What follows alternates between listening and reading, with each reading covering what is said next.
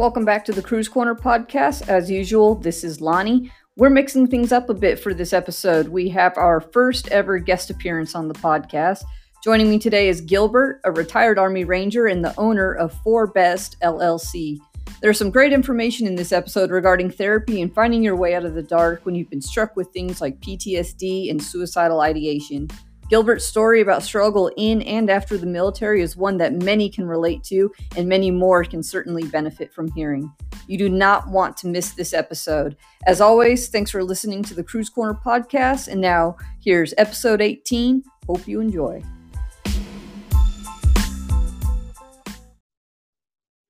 All right, Gilbert, thanks for coming on the Cruise Corner podcast. How are you doing today?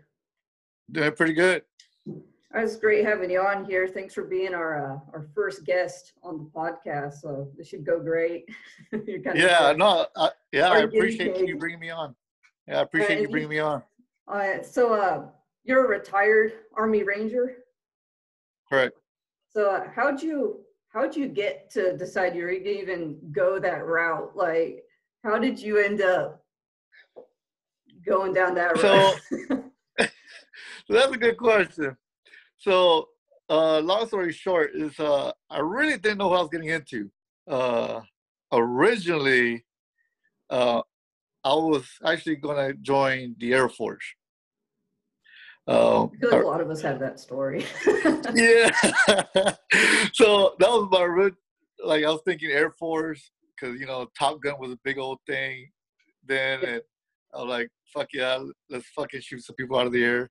Uh, but then uh, I had an uncle of mine. Uh, he's kind of I see him as a, a older brother because I don't have an older brother. I'm the oldest of my siblings, uh, and I saw him doing good, and so I decided to do the whole army thing and try to follow in his footsteps.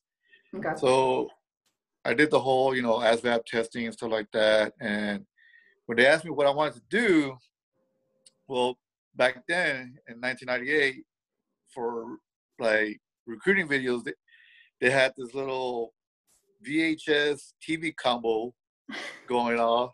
Yeah, kind of giving my right. age now. oh, so they had this VHS TV combo, and they had a bunch of guys jumping out of a perfectly good aircraft. So I was like, that looks like fun. Yeah, those commercials was, get you. yeah, and that was pretty much it. And they went typing away, and they're like, sign here, here, here, here. Next thing I know it, I was shipped off to uh, Fort Benning, Georgia, basic training. Uh, four days actually, four days after the Fourth of July. So that was kind of interesting. Uh, yeah. Then had all these drill sergeants calling me a dick, and I was like, "What the fuck?" I was like, "Why, why am I a fucking?" Quick. Yeah, I was like, "Shit!" And then couldn't find out towards the end. Apparently, what a dick, what dick means is dedicated infantry combat killer. I was like, "What the fuck's an infantry guy?" So yeah. I really didn't know what I was getting myself into. And then next thing I know I was going to uh, airborne school and then uh, RIP, which was what they call the Ranger Indoctrination Program, okay. that gets you, you know, into that that lifestyle. Um, and then just pretty much did that pretty much my whole military career. Um, I loved it. Uh, got five deployments uh, throughout my military career. Um, I had a lot of speed bumps. Uh, the the biggest, I guess, demons or biggest harsh times I had throughout my military career was after my second, third deployment, where I started seeing a lot more things happening.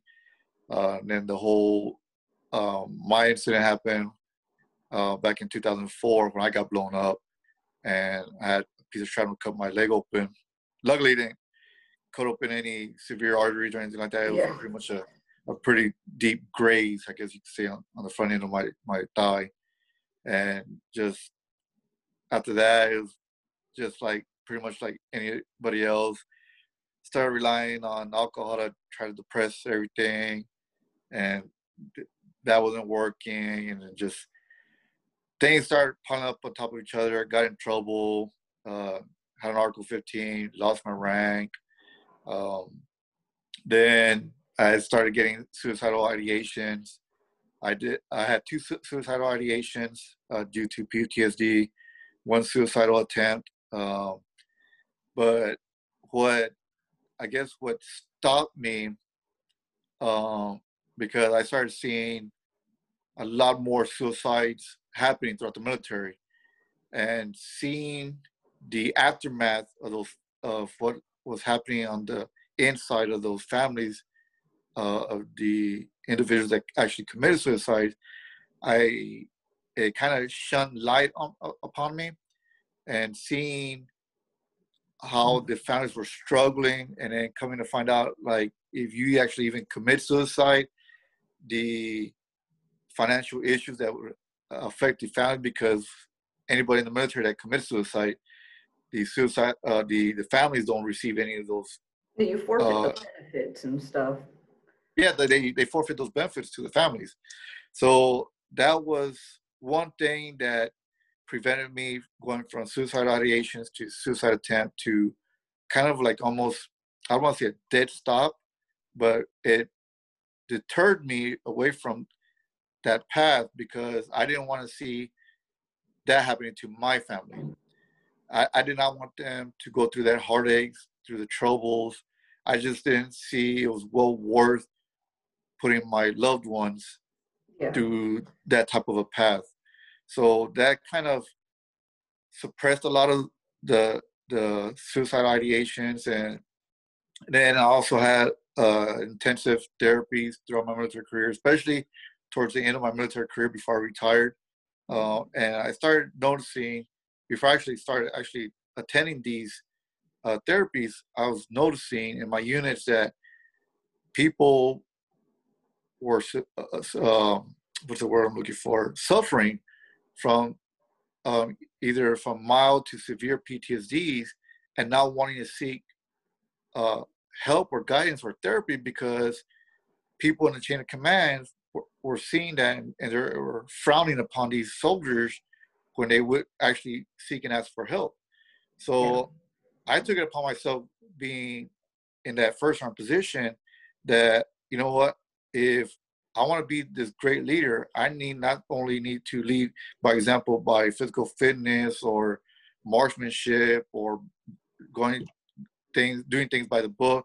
I need to show these soldiers that it's not gonna hinder their military career by going to therapy. So then I sought out therapy and started seeking therapy, and I even actually got put into a program called um, um, uh, Intrepid Spirit in uh, Fort Hood, Texas, which was, uh, if I'm not mistaken, if I remember correctly, it's an eight-week program, and they focus on your PTSD and my TBI and any other uh, therapies that you may need, either uh, physical therapy. So it was like a, a clinic that focuses on everything that may be wrong with you. Uh, yeah. So if you, instead of going to sick call, you would see them instead. They were your medical source for everything. And like so program. It, it is. It's a really great program, and uh, they what they do is they introduce you to different methods and different things to bring back to your life. So what they do is they have you fill out a form, uh, essentially a, a list that you write out on what your interests were prior to your military career or prior to your first deployment, and you list those out. And if they have the assets, they will bring that to the table during your therapy sessions. Uh, so one of the biggest things they brought out uh, was art. They have art therapy, they have music therapy, uh, and then a bunch of other things along with that. Um, and like for me, for example, I used to be really big into art and, and music before, well, art before my military career and music before my first deployment and I kind of just lost interest in it. So when they, what they do is they take your information that you fill out on these forms, and they tailor your day-to-day activities while you're in this clinic. So essentially, your day-to-day basis, for example, like is you do not report to your unit whatsoever. So you belong to them. Your place of business was there. Okay. So um, they even had a 30 to 45 minute uh, PT session for you, which kind of completely focused on mobility and making sure they focus on any previous injuries to strengthen those areas. and then after that you would shower, change to your duty uniform, and you would have either classes or you'll be in that art therapy class or music therapy or physical therapy or seeing a counselor or seeing a, a pharmacist talking about the t- different types of medications you're on. So they provide all that throughout the eight weeks from day to day. Um, and one of the, I guess, um, biggest obstacle, at least for me going through that, was because um, you were in a small group. So the, your groups were anywhere from four to six people per group. Uh, so any given class time, you would have anywhere from eight to 12 people in, in your class per se. Yeah. Um, but they will break you down to either four to six people per your class. And the biggest rope, uh, speed bump or, or obstacle, I should say, for me was they asked everybody to give a um, a narrative of something that was a large impact on your deployment.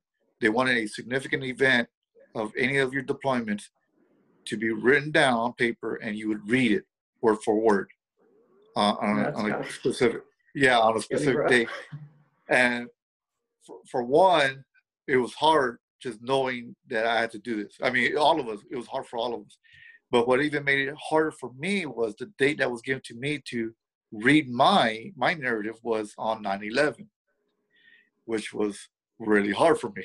And, oh, I mean, so talking to my therapist during my session throughout the days leading up to that um, she helped me out a lot and she would ask me because i would see her uh, twice a week uh, within those eight weeks. And she would ask me every so often she's like how's your progress going in writing it and I asked her, I was like, it's really hard trying to get something written on paper. I told her, and she's like, she doesn't understand, and she kind of like worked with me and kind of find out. When I told her, I was like, what makes it even hard for me is I was gonna read it on 9/11.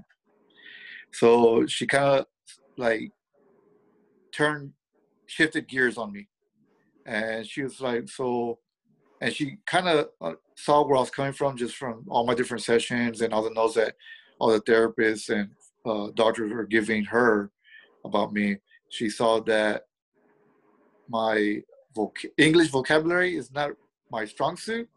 So she asked me, she's like, "Is English your, your second language?" I was like, "Well, Spanish is my, you know, my stronger language." And she's like, "Well, why don't you go home and try writing it in Spanish first, and see that helps, since that's more native to you." So I took that advice and the guidance and it actually helped me out a little bit. So when I finally got everything down in Spanish, it was easier for me to translate from Spanish to English rather than going straight to English. Um, then, then coming up to the day to 9/11 to reading it was really hard, and and it sucked because I was the last guy in my group to read my narrative. so it's like, oh shit! Like watching everybody. I mean, we were there for each other, and like every time somebody read their portion, uh, we, we were there to help them cope with it and help them get through it, because the therapist that was in there, he did not want us to veer from what we wrote, because he knew what we wrote has more truth than trying to give the story off of our mind or memory. Yeah. So he was very adamant about making sure we read it off what we wrote. So for me, just to talk a little bit about my narrative, what was really, really hard for me was because um, I was a sniper also in the military, in the army. So I was in a overwatch position, overwatching this unit, uh, doing a, um, a, uh, a entry control point in this village. And as the crowd started disappearing, and everybody started ramping up their their threat levels, I noticed what looked, or to me, at the, from my point of view, looked like a woman carrying a baby, walking to the the formation that was on the ground, and trying to get.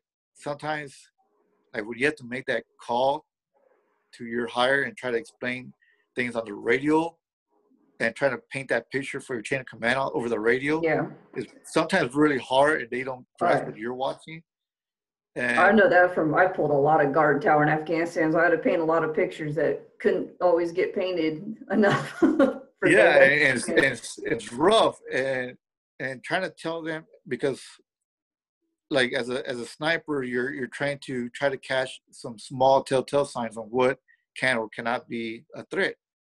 So I noticed that this woman, her torso happened to be bulkier than normal, and it wasn't. And the way I was trying to explain to my chain of command over the radio, it's not like a human being just being fat, plain fat you yeah, could tell it was not rounded up properly. It was straight lines, uh, and so on and so forth. And trying to explain it to them, they weren't grasping that. So, me being on the ground, I had to make the call because this person that looked like a woman carrying a, a child was getting closer and closer to this unit. And they noticed that and they were trying to stop this individual. So I took it upon myself and, and, took the shot.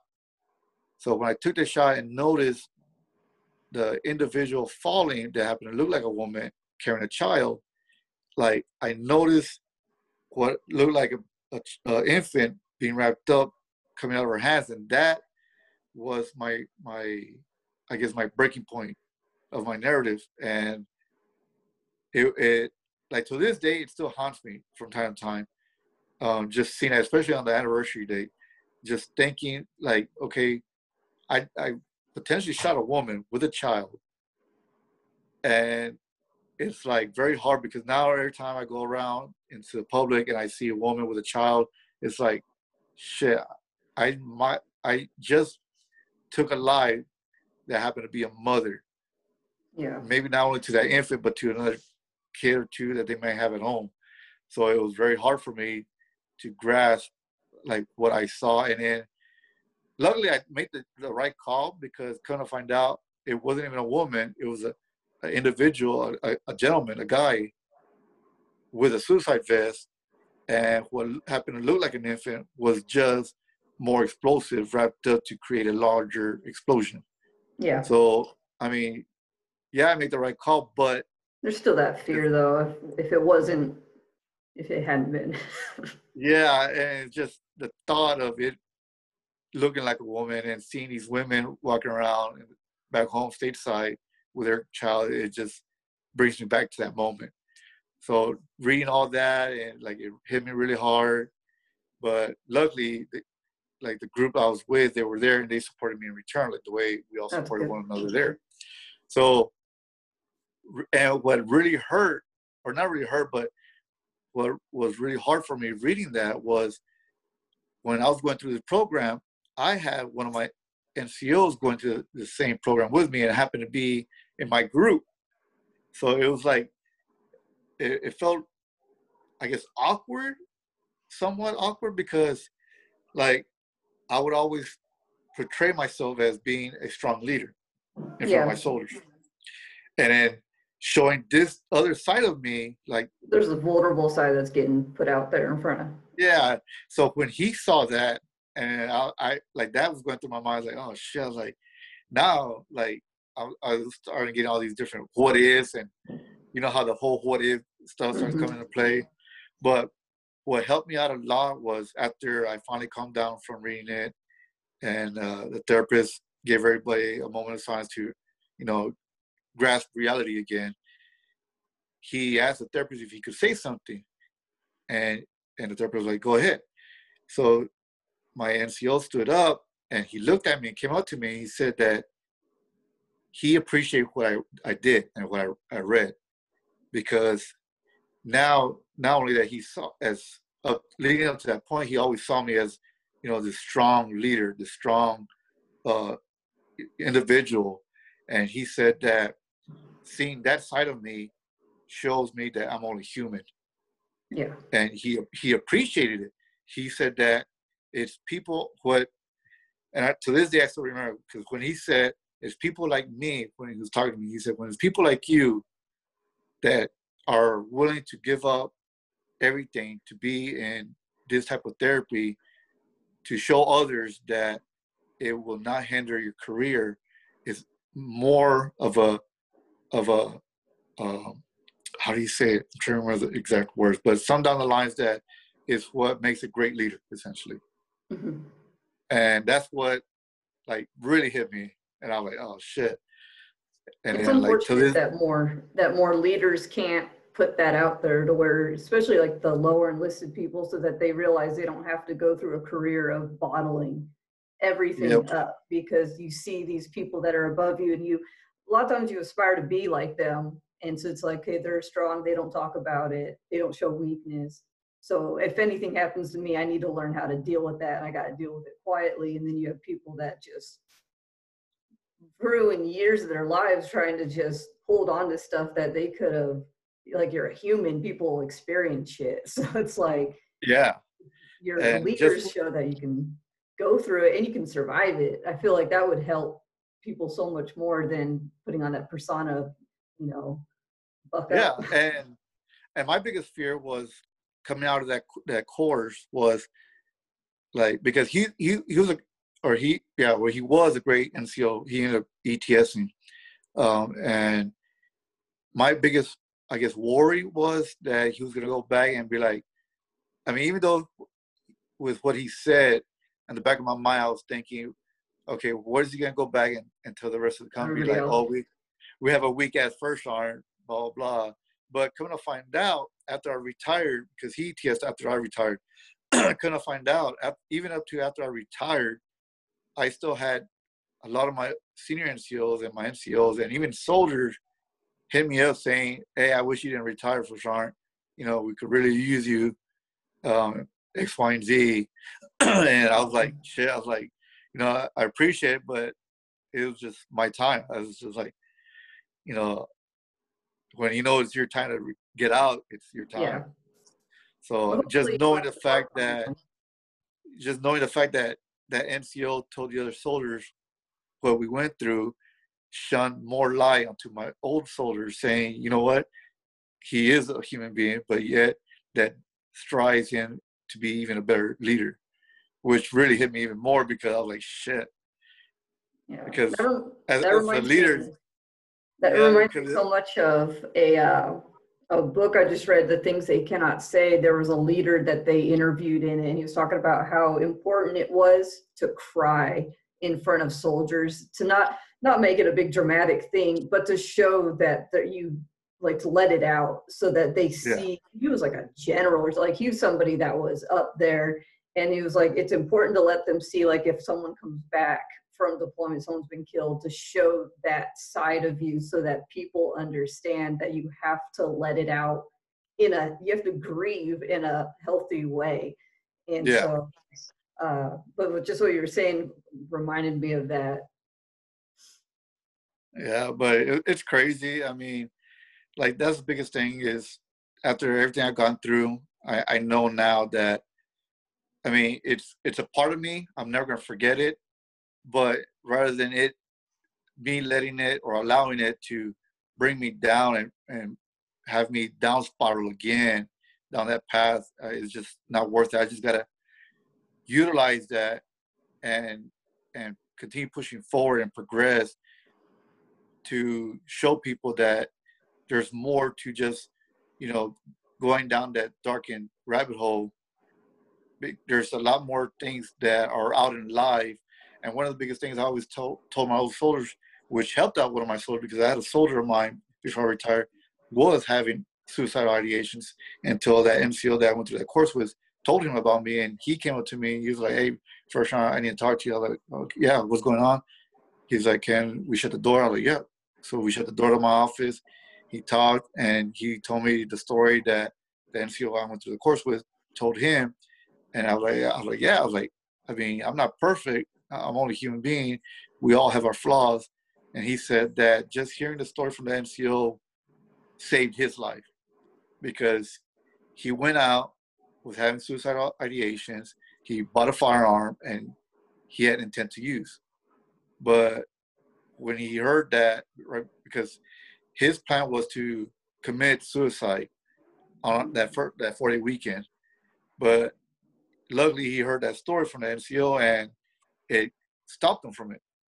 And I, and I told him, I was like, you don't have to keep that in sight. I'm like, there's always people out there that has either gone through a situation you're going through, or maybe even worse, that could potentially help you out. And I told him, I was like, you could always have somebody to talk to. You just need to find out who you need to talk to, and who you could rely on to, you know, lean your your your your or have a shoulder to cry on, and somebody to talk to, somebody you could actually open up to. I told him, I like, it could be anybody. It don't have to be your spouse. It don't have to be a family member. It could be a, a brother in arms or a sister in arms. I told him.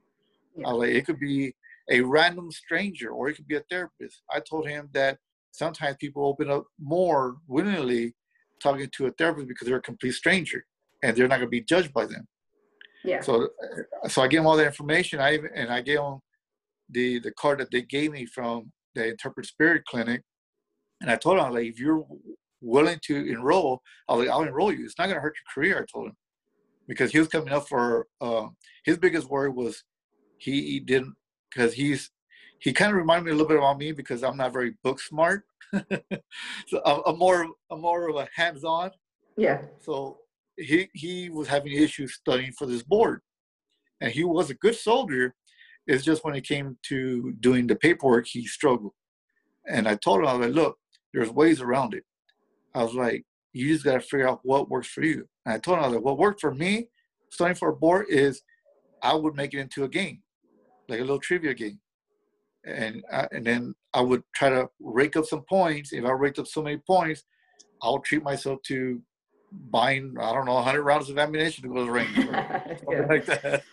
So, and then he, he, and he took an account and I told him, I was like, look, I gave him an option. I was like, you could either struggle now on studying for the board and not making the board. I was like, you have the potential of being a great leader. I told him. I was like, or two, we could po- postpone your board, go to this this uh, course, this Intrepid Spirit course, and go for eight weeks and see if it helps you out. And if, if you like it and you uh, it helps you out, we will reschedule your promotion board and you, you could go at a later date. Like, it's not going to hinder you. He's like, yeah, but my buddy in this other company, he went and saw a therapist and they kept him from going to the promotion board. So he's not going no more. I like, well, I'm not part of the chain of command. I like, but I am willing to help you out if you're willing to help yourself. So he took that to a grand assault and he actually was like, you know what, first round, enroll me. So I rolled him for the next course. He went through the course, and a month after he got out of the course, I sent him to the promotion board. He got promoted, and now he's uh, E7 in the Army. That's awesome. I think you brought up some great points with just uh, got, well, one with the program you went through that it seemed pretty well rounded because I think a lot of times with recovery, especially with stuff like PTSD, uh, a lot of times what you're offered is kind of like this cookie cutter approach, like everybody's gonna have the same trauma, need the same yeah. healing, same recovery, and everybody's different. So uh, you have to kind of figure out what works for somebody just like with what you said for studying for the board you have to figure out ways to remember and build memory or just study for stuff. Everybody has their own way of learning and those processes are really important. And if you uh, if you try to go the route that everybody else goes it doesn't work for you because like i said everybody's different. So you got to figure out what's going to stick for you. And i think a lot of people yeah. get scared when they try to go the route everyone else goes and it doesn't work for them because it, they're trying to compare them to that whether it's trauma training whatever so yeah and, and one of the biggest thing is like like in the army like you know how we had those uh uh those classes the the sexual awareness classes the yeah, um, training yeah and, and the biggest one that kind of bothered me a little bit is like the resilience classes. Yeah. Because they, they, it's it's all generalized and and and a lot of the instructors hated me because after the class I would give my two cents in, and my two cents was always in like, or my two cents was usually talking about you know, which I focused on the resiliency portion, but I always told my soldier like, look, you know, this class is always going to be given to you no matter what you are doing in the army. You're going to be going to this class. You have to take it. It's mandatory. You know, we got to do it. But you cannot use your problems and try to come back from it like the person to your left or right. Uh, like resiliency, yes, the whole concept of you know trying to be like a ball and you got to bounce back, but you got to take in the same concept, even though you got to be like a tennis ball or racket ball and bounce back. You got to take in consideration that ball never bounces in the same direction. Yeah. So every every person is their own unique ball. You're gonna bounce differently compared to the next person to your left and right. You just gotta figure out how you're gonna bounce from your issues or your problems and how you're gonna direct that bounce to making your military career or your your personal life a better life. And a lot of the soldiers were liking that. And the instructors were like, no, it's one way. I'm like, yeah, It's it not may be one way. You can't do it that way. yeah. I'm like, yeah, I mean, it, it's fun and dandy. I mean, the, the classes themselves is a nice foundation, but what the instructor, at least the instructor we had, the NCO we had for resiliency, just didn't understand the concept that it's a foundation and you got to build off of that and you can't just stick with that because everybody's built differently. Every Well, the mind, idea everybody's minds to- are different. Yeah. See, it's just the idea of being resilient to to do that whole bounce back, but it there's not really a set process on how you get to that. Yeah, PowerPoint says there is. It's you know, it's not as simple as going through the bullets and you're gonna bounce back from what happened because Yeah. there's just too much stuff that can happen to a person and uh oh, but yeah, yeah, I mean, I agree. I mean, it's just really, really rough. I mean, people just need to understand that we gotta be able to figure out what works for us, what is gonna click for us, and what. And like I tell a lot of my soldiers, you gotta find out what your anchor is. Like, is it gonna be your wife or your kids or your, your parents, your cousin, your your uncles, your aunts? You gotta figure out what is your anchor that's gonna keep you at bay from going down that rabbit hole. Yeah. Yeah, I think that's one, like when you were talking about like suicidal thinking and suicidal ideation, about how it affects people, because sometimes people, uh, you get really stuck in like those dark places where you don't realize the collateral damage that happens from something like suicide and how it affects other people. And so, uh, when I've always talked about it, I've always talked about how my daughter kind of grounds, and I'm sure people can hear her screaming in the background. That's how I get grounded with that. Uh, but uh, it's finding some, but it's also that you have to have that happy balance of not putting too much into depending on other people. Because I've always said, like, if you depend on one person a lot and that person's taken out of the picture, if that's your rock and that's your everything, it's like you have to have that other uh, piece of yourself that wants to preserve yourself and survive. Because if you, like, if something happened to my daughter, it would be really hard for me to keep fighting because that's my reason to keep going. And so I've had to learn to kind of find other things to uh, not really attach myself to, but to kind of have that belief that there is always a way to keep yourself from going down that dark road again. Uh, Yeah. Comes down to having to figure out what works, what gets you out of that, what brings you back towards the light, what what works, what doesn't.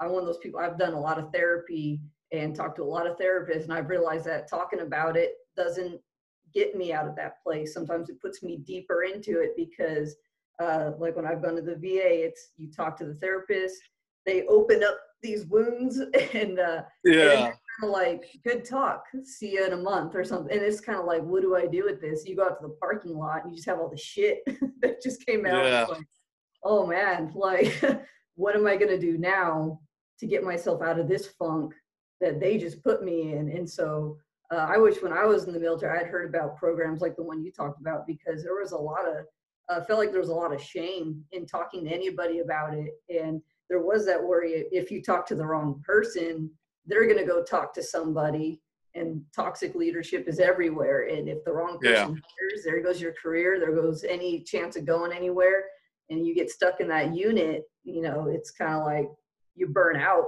and sometimes that that goes down a really really bad road Yeah, it, it it it does, and like like how you're talking about the VA, like my therapist, he's, I guess I throw him off guard, because in Texas I have a license to carry, so I carry everywhere I go, and so he asked me, he's like, so what do you do other than seeing me once a month, like how you're saying, hey, I'll see you in a month, you know, and I was like, well, I like for one, I like coming here is very hard.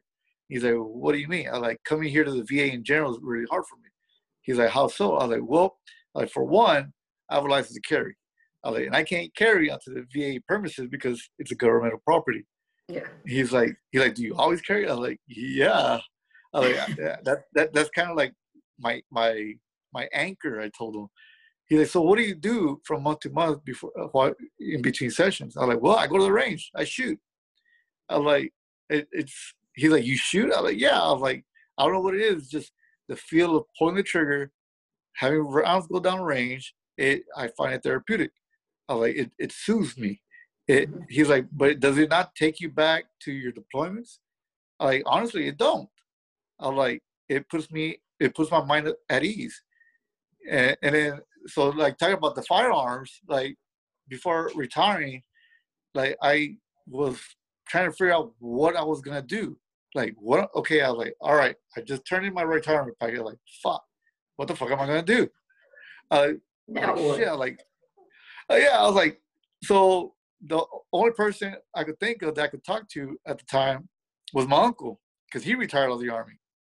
So I was like, well, let me call him see like what he did. So I, I was calling him and we talked a lot, and he was like, well, I really didn't leave the army. He said because he retired out of Fort Polk, Louisiana. So. Oh. yeah. So the day he retired out of Fort Polk is the same day he actually started working there on post. He like he's like I don't know. He's like I'm still kind of in because I have a uniform. I work around soldiers all the time. Yeah. So it's like I really didn't retire. He said. I'm like, well, shit. I like that leaves me out of the fucking wide open. What am I gonna do? and he was like, well, you just need to figure out what you enjoy doing and try to find something similar. And I was like, well, fuck. I was like, every time I was getting ready to deploy, I was, I was excited because I was gonna go shoot somebody in the fucking face. I'm like, so I was like, I kind of like doing that. I told her. He's like, well, you what, really what does this translate to in the civilian sector? yeah, it's like, how, I was like, I'm gonna write my resume. Hobbies, like to shoot people in the fucking face. I was like, I can't do that. I cancels out a lot of stuff. yeah. so he, he was like, what about being in the law enforcement? I was like, uh, like, uh, like, no, don't think so. Yeah. I can't see it being ball game. yeah. So, so then I started thinking, okay, I was like, well, I, I, I love shooting. I have a lot of experience and a lot of courses under my belt. And what that was my biggest thing when I was in the military was I try instilling all this information and knowledge onto these younger soldiers. That way it's just not a, a dying cause. I don't retire and all of a sudden like fuck the rest of the army.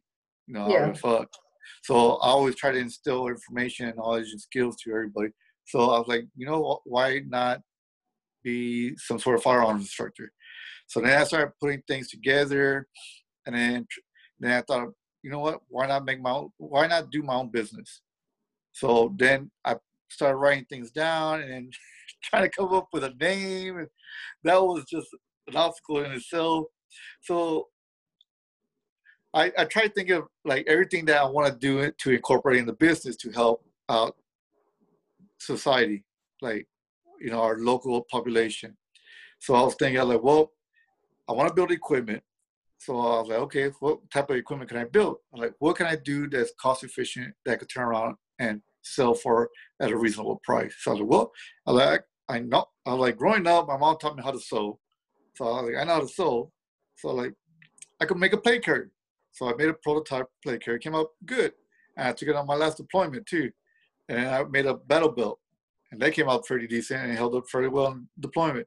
Uh, and then I was like, well, what else can I do? Then I learned how to make uh, Kydex holsters.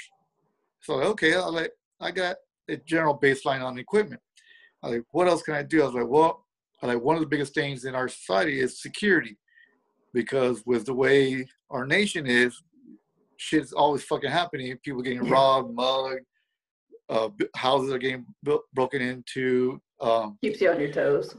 Yeah. So I was like, well, security is a big thing. I was like, so I could be a security consultant talking about how to keep your either your homes um, well defended between inside the building, outside the building by security systems, so on and so forth. And then I was like, okay, I got that down. I was like, what else do I have in my belt or my tool bag that I could bring to the plate? So then I started thinking, like, well, I did go through an extensive a lot of extensive training in tactics. I like, well, I like I could help either law enforcement or organizations learn different techniques and tactics, either tactical shooting, defensive tactical shooting, so on and so forth. So then I was like, well, I got equipment, I got security, and I got tactics. I'm like, what else can I do? And I started thinking, I started putting that, writing all down in, looking at everything on paper. So with me being a prior, not only ranger, but a sniper as well, in the army, you know how we have our identifiers, right? Our little codes, you know. Um, so like, let's say, for example, you get a, a, a code eight that identifies you as an instructor and so on and so forth. So being a sniper, you get a Bravo 4 identifier. So I was like, well, how could I implement that into a business name? So I started writing everything down. So originally, if I put things on paper, I was like, well, I got equipment, I got security, I got tactics. I like, I like, well, if I put the Bravo 4, I like, well, if I put it all together, it spells out best.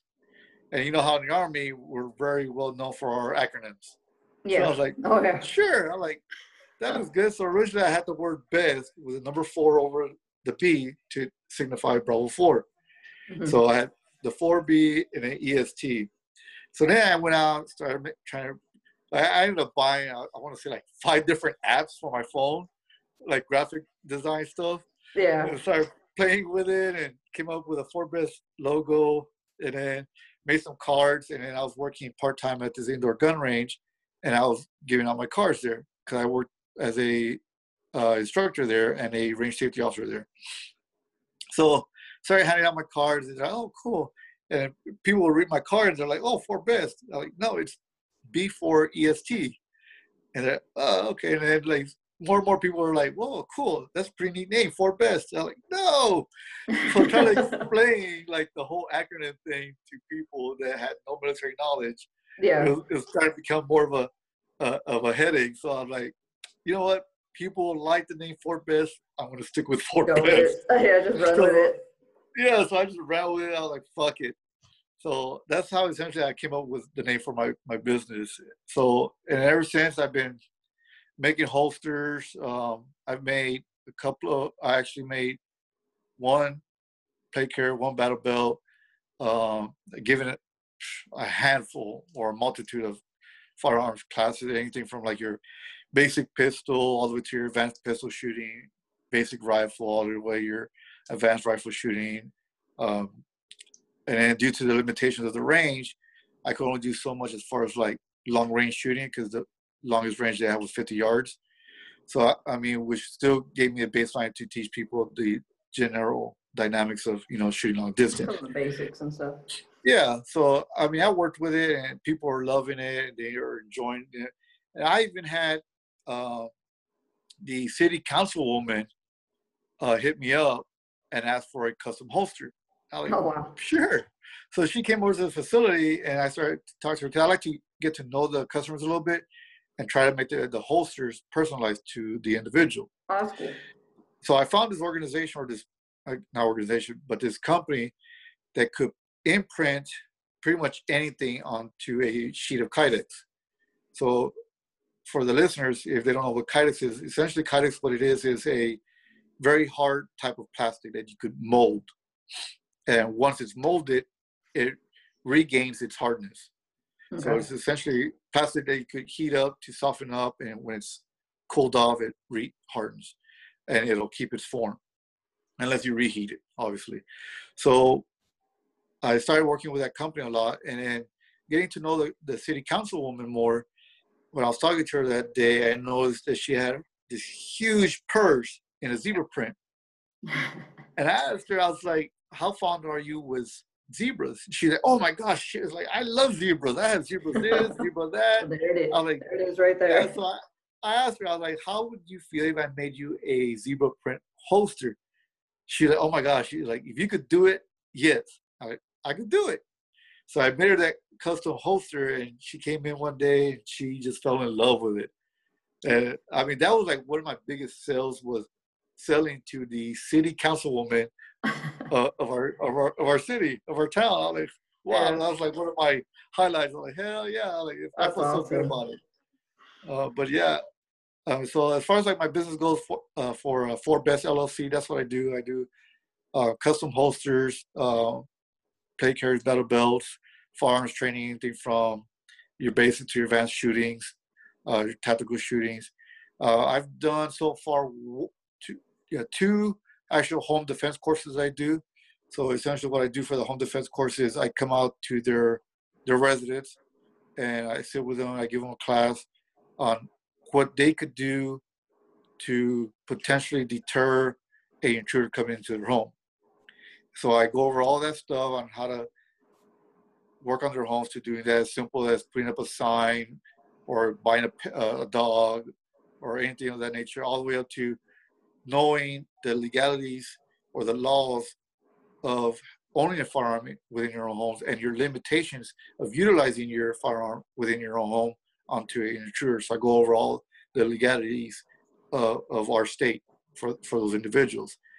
And I go over also within their own home on where they should technically stand or be to ensure that if they have to fire their firearm, that it will, if it that round happens to go through the intruder, that it's going to come out the other end and not potentially injure somebody else. Yeah. So I go through all that. yeah, exactly. Or, you know, potentially firing your your firearm and shooting it, and then you have a your son or your daughter in the other room. Yeah. So I go over all that, and the first one I did was pretty much free of charge because I didn't know how it was gonna go.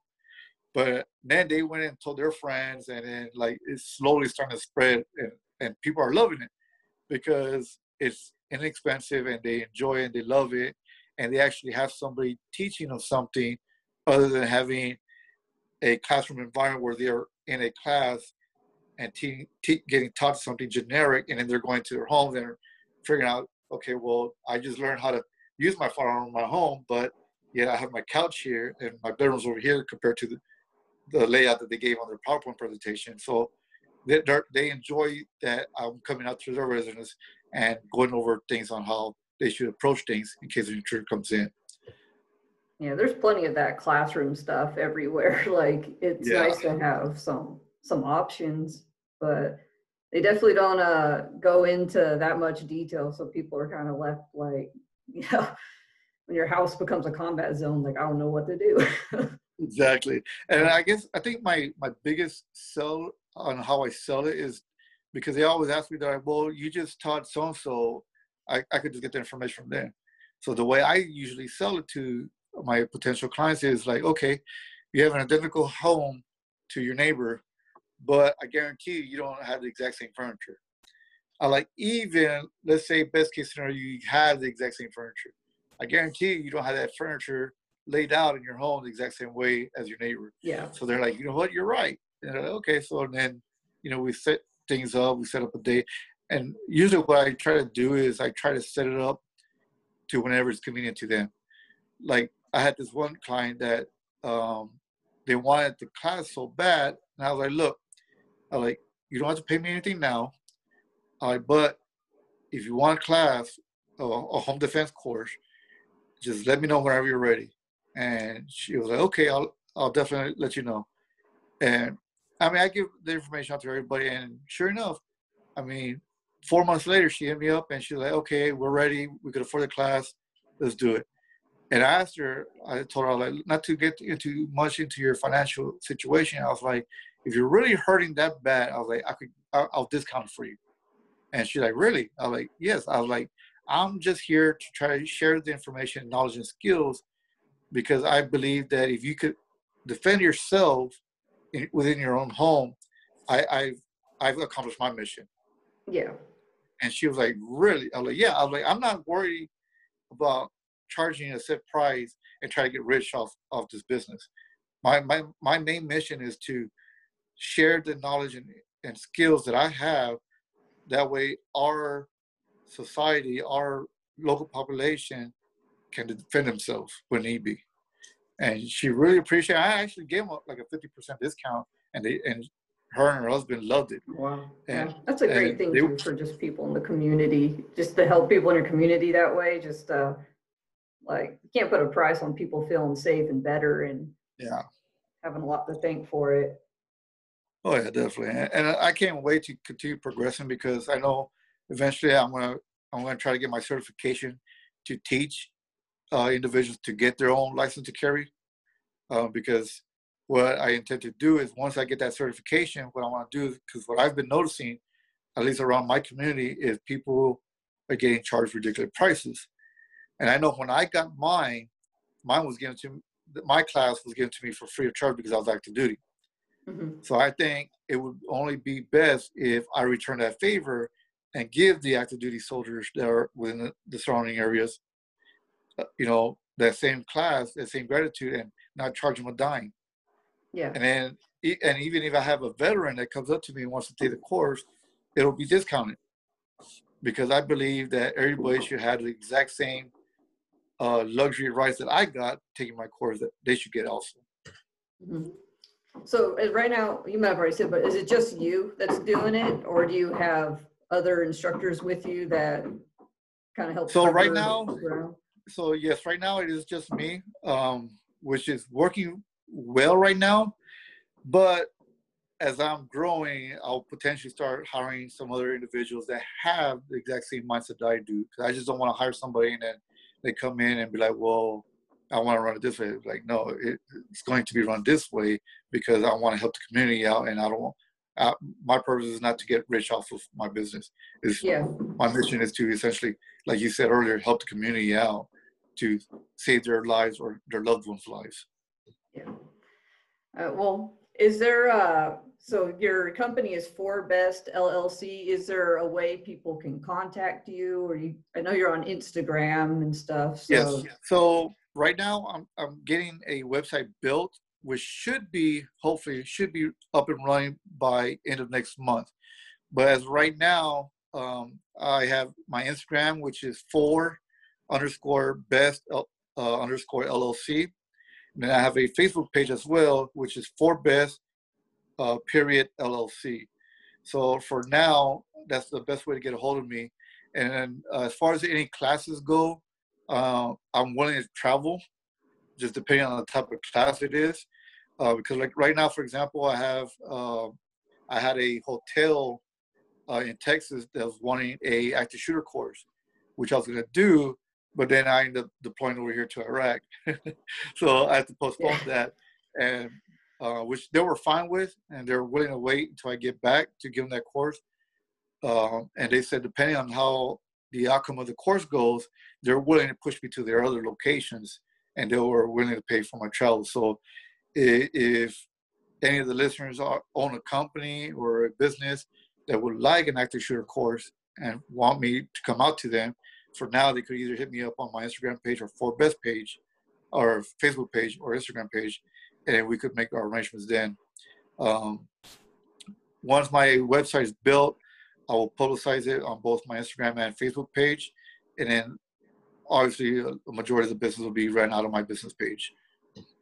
That's awesome.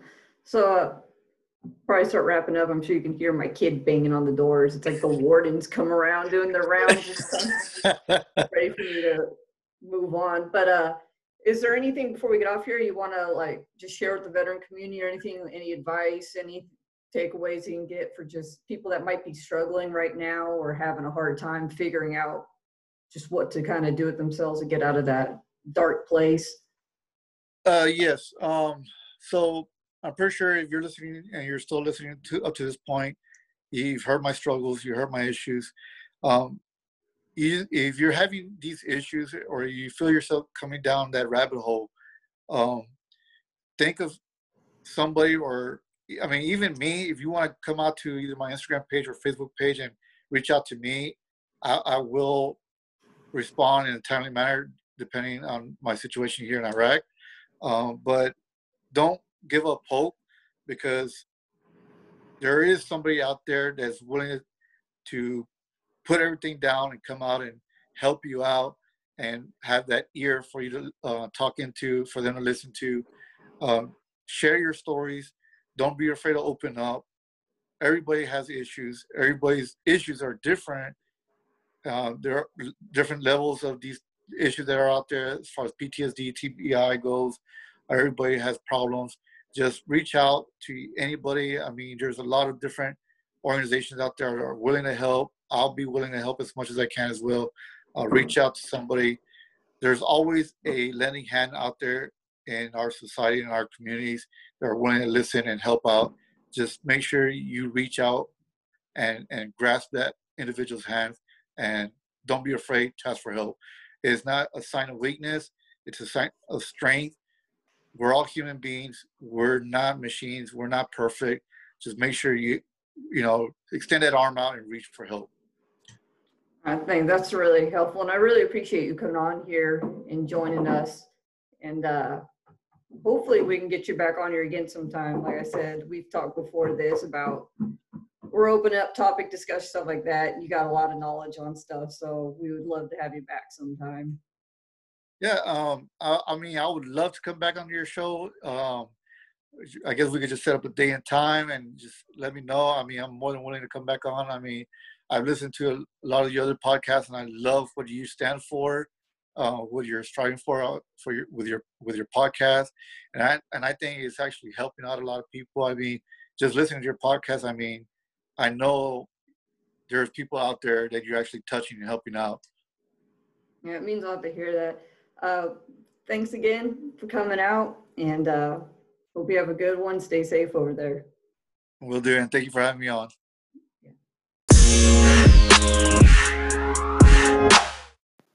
Thanks for listening. If you would like to hear more episodes from Cruise Corner, make sure to subscribe. You can listen to episodes on Anchor, Spotify, Apple Podcasts, or check us out on our own Cruisecast located on the Cruise Corner website at www.cruisecorner.com.